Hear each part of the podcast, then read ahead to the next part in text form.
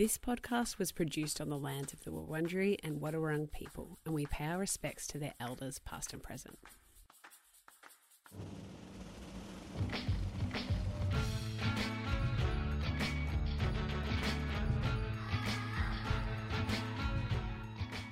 You're listening to Ingredipedia Bites, a super speedy Q&A with some of our favourite foodie friends and inspirations. We're going to ask some rapid fire questions and the answers will give you a little peek into their kitchen snack drawers and eating habits. Today, our guest is Julian Hills, chef and owner of Navi, a fine dining restaurant in a quiet Yarraville street in Melbourne's West.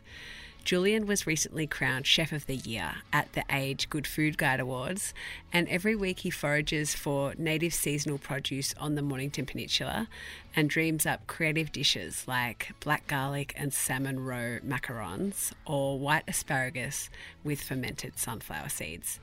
He's into sustainability and ethical farming, so much so Navi is a zero waste restaurant. And if that wasn't enough, he also studied fine art and actually makes all the plates that the incredible food is served on at Navi. So we were really thrilled we were able to talk to him after he just finished cooking for the evening at Navi. What is the last thing you ate? Uh, chicken, a chicken curry staff meal at four thirty. Yes. it's delicious. Tell us about the staff meal. So we we have a roster. So it's um a lot of a lot of places before here we use scraps for for staff meal, and here we we don't have wasting of food. So it's always like you can use what we've got. Our our um, and you know the dry goods and stuff, but but yeah, you everyone makes their own, and, and they try to show off. It's kind of nice.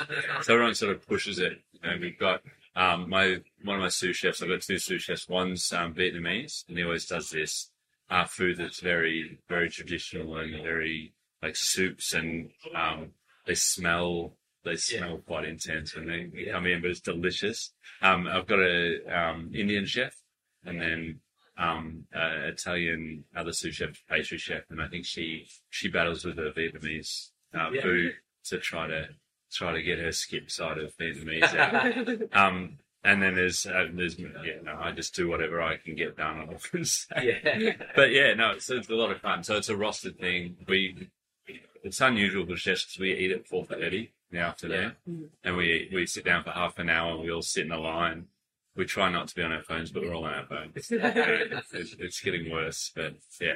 Has has anything ever made it from the chef's meal to the to the main menu? Uh, um, sort of. So the um, pastry chef Italian, she makes um, her nana's broca at the top. So um, pork, pork dumplings in a broth. I did that. I kind of bastardized it, but I did it with kangaroo. So I made a kangaroo brodo with uh, kangaroo meatballs and then lots of herbs that we brought to the table. So All right, next question is what is your go to comfort food? Korean fried chicken, like, like yeah, it's it's. we- I don't eat it all the time, obviously, because it's not good for you. but there's a really good place in Footscray, and it's and it's um discovered in lockdown. It's it's a Uber Eats away. Yeah. um. Okay. What is your favorite thing to preserve? Um, uh, that's a hard one. Like, I think, I think the most interesting one, um, and it's simple, it's ridiculous, but it's white asparagus. So green asparagus, you pickle it, it tastes like a pickle. You know, you ferment it, it tastes like a pickle. White asparagus, you like it, ferment it, still stays crunchy, but it takes on this almost cheese flavor. It's, it becomes a completely different ingredient. I mean, everything does once you ferment it, but white asparagus, you can make a sauce out of fermented white asparagus, and people think they're eating a cheese sauce. Yeah. Like it's yeah.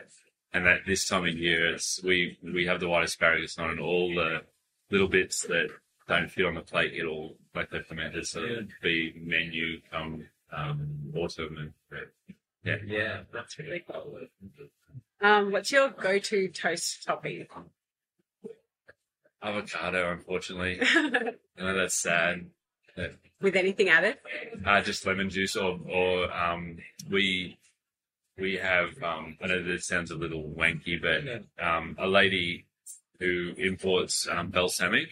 So she she did truffle paste, and she said, "I'm going to Italy. Is there anything you want?" And I'm like, "I really want good balsamic. Like you can't you can't get it if it's here. It's too expensive, Mm. and it's um, and so she started importing it, and now it's her main business. Oh, She keeps giving me three bottles of a 20 year old little balsamic. So we have that in our house all the time, and Matt drizzles it on. Uh, and it's on my bread too. Oh, yeah. yeah, my bread's greatest. Okay, best food that comes in a tin. um, terrine. Yeah, so the French do it. Yeah. Well, so it's terrine.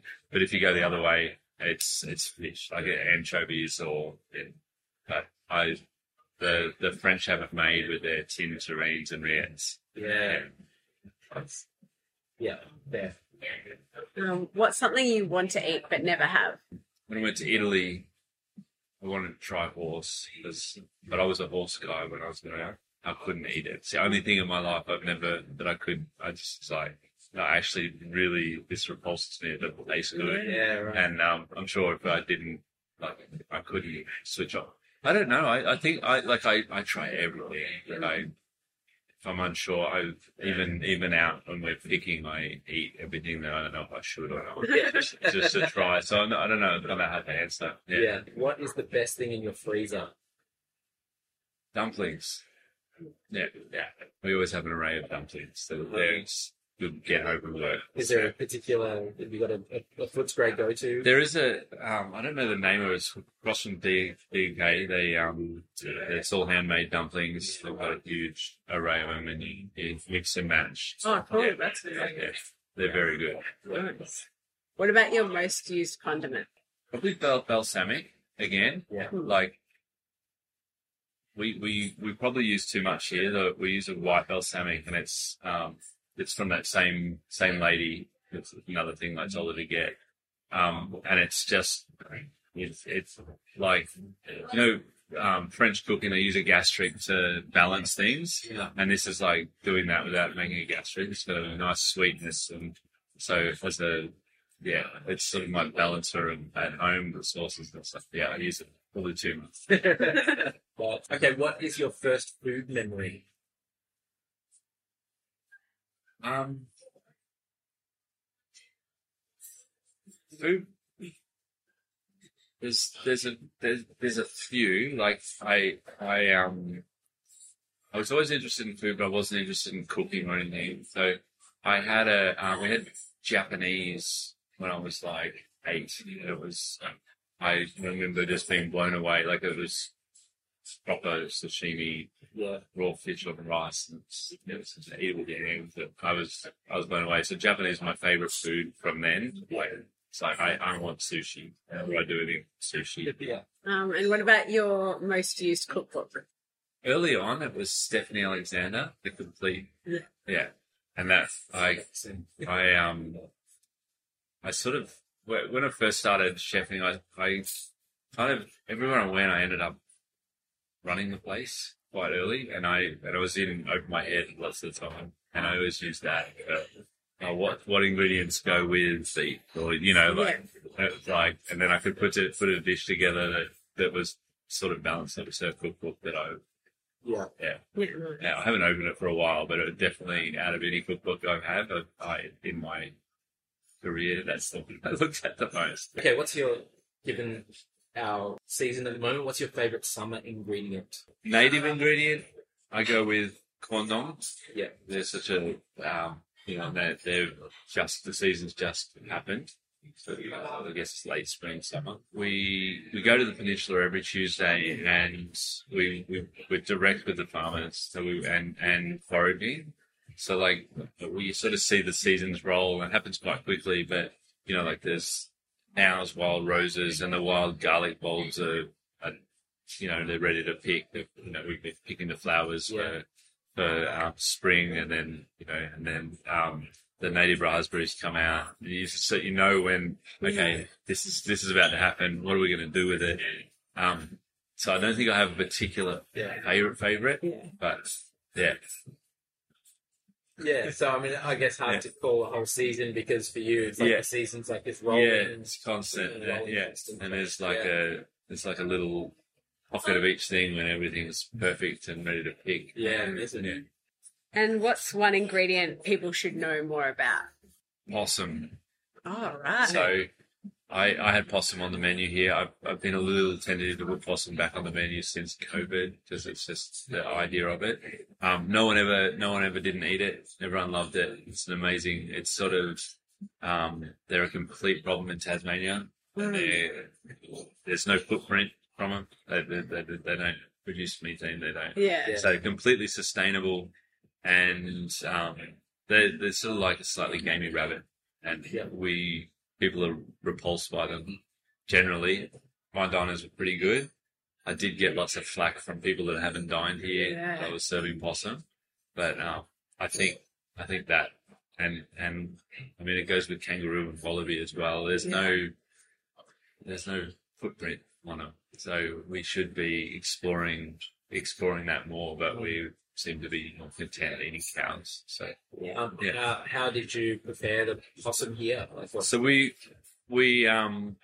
For, for here, it was done not too dissimilar to the brick you had on the duck, Yeah. but a bigger version. So it was a um, uh, we raised it down, um, you know, with, the, with native spices. We used um, different myrtles and that we we then cooked in a brick. And we had what we call a native fruit ragu. That was a um, riberries, muntries, quandongs, wattle seed, all in this eucalyptus um, possum sauce. It's just sat on top. of it. wow. It's pretty delicious. And um, yeah, no, no. Like, it's a pretty nice way to eat something you don't really eat because there's so much flavour of that stuff. Yeah. Yeah. But yeah, I think I think that as far as what we people need to be more educated on on the wild pests. Yeah. Yeah. We should be eating pests. Yeah, sure. Yeah. Um, okay, last question. What is the next thing you'll probably eat? I'm gonna eat some bread and butter, and then as. I said, Very good bread probably butter. probably probably, probably dumplings when I go home. Yeah, because that's what I do. Yeah. I guess that's why I have them in the freezer because it's, it's five minutes. I can cook them. Thank you so much for coming on Ingredipedia Bites, No worries. hosting us tonight. Um, Gene Hills, uh, appreciate your. Yeah, no worries. Quickly, if you have an idea for someone we should interrogate about their eating habits, let us know by sending us a message on Instagram. You'll find us at Ingredipedia or on our website, ingredipedia.com.au. See you next time.